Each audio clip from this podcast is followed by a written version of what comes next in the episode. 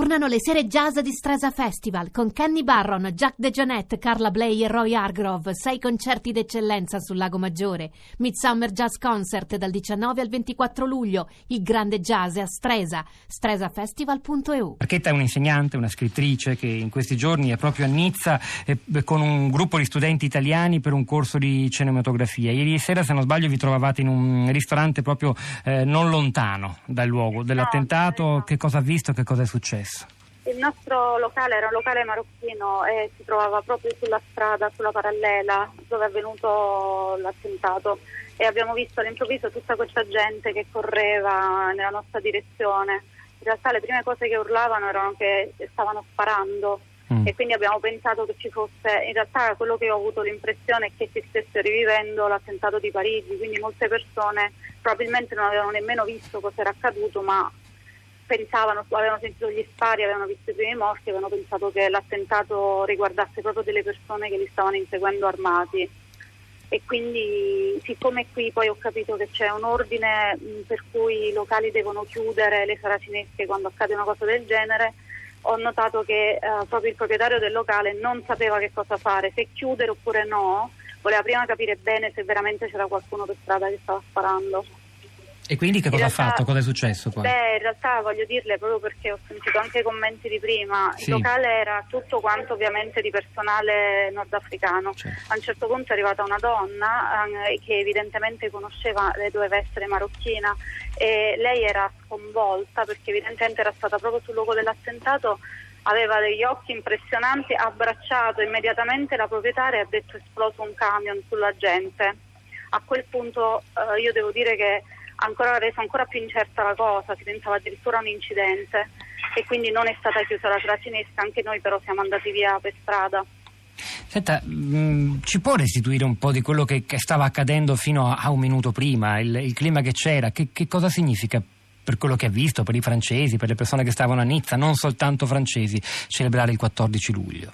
Guardi, io credo che il clima generale fosse veramente serenissimo, anche perché la verità è che il pensiero anche quando noi abbiamo visto la gente scappare, il primo non è stato un attentato perché la verità è che il pensiero di sottofondo era che comunque se ci fosse stato un attentato sarebbe stato a Parigi, nessuno aveva pensato che poteva essere qui a Nizza in realtà.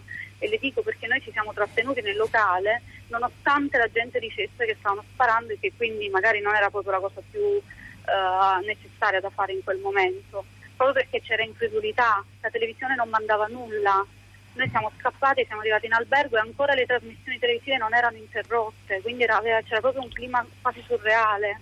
Cioè, quando noi abbiamo cominciato a vedere le notizie eh, non si capiva se saltavi da, un, da una rete all'altra, qualcuno parlava di attentato, qualcuno invece diceva che non era confermato, insomma hanno dato le notizie, poi le hanno smentite, all'inizio c'era enorme incertezza, ma anche se la prefettura aveva detto subito che era attentato e quindi poi le dico a momenti c'erano solo ambulanze per strada, poi invece in certi momenti c'erano soltanto camionette della polizia e, e, per un certo periodo della notte si pensava che stessero cercando una serie di complici per la città perché era proprio quello il clima, tutti dovevano stare dentro e la polizia girava cercando qualcuno.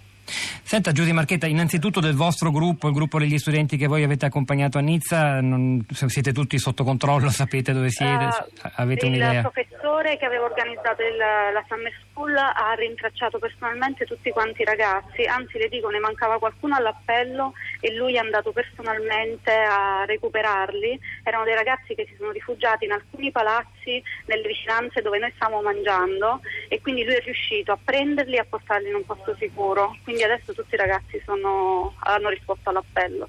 Vogliamo cercare eh, a questo punto gli elementi eh, di, di, indagine vera e propria sono ancora molto pochi, però ancora cercare di, di, di indagare sul, sulle motivazioni di questo odio, questo odio che viene, lo ripetiamo ancora dall'interno, perché è vero, come diceva Gagliani, c'è stato un appello alla guerra santa da parte del, dello Stato islamico, del califa Baghdadi anche di recente, di fatto ha invitato chi vuole a partecipare alla jihad, no, non ad andare in Siria e in Iraq, perché è più importante, ha detto in un certo. messaggio recente, quello che potete fare a casa vostra. No? Quindi è chiaro che da questo punto di vista va inquadrato in un, in un ambito di, di, di, di guerra eh, indiscriminata all'Occidente da parte dello Stato islamico. Però qui stiamo parlando di un cittadino francese che, che colpisce la propria stessa patria nel giorno in cui celebra la sua nascita.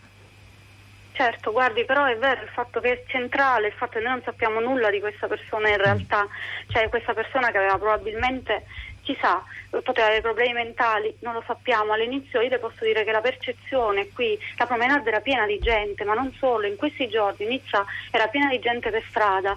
Stamattina la gente ha ricominciato a uscire un po' alla volta, quindi per questo io prima le parlavo di un clima che, che non sembrava di una città in allerta. Quando abbiamo avuto le prime notizie ieri, quando abbiamo visto la gente che scappava, davvero non c'era stata all'inizio subito il pensiero dell'attentato e l'idea del camion che finisce sulle persone persone fa pensare anche che poteva essere un malore, cioè in realtà voglio dire che la situazione era talmente quel panico è stato veramente una mancanza di lucidità da tanti punti di vista. E prima di sapere qualche informazione in più su questa persona l'unica cosa che sappiamo veramente è che era un franco tunisino. Allora io in tutte quante le, le affermazioni che rimandano continuamente all'odio oppure a questioni enormi, grandissime che ci sono sicuramente, penso che comunque non debbano dimenticare che è l'atto di una persona e che noi su quella persona dovremmo anche un po' concentrarci.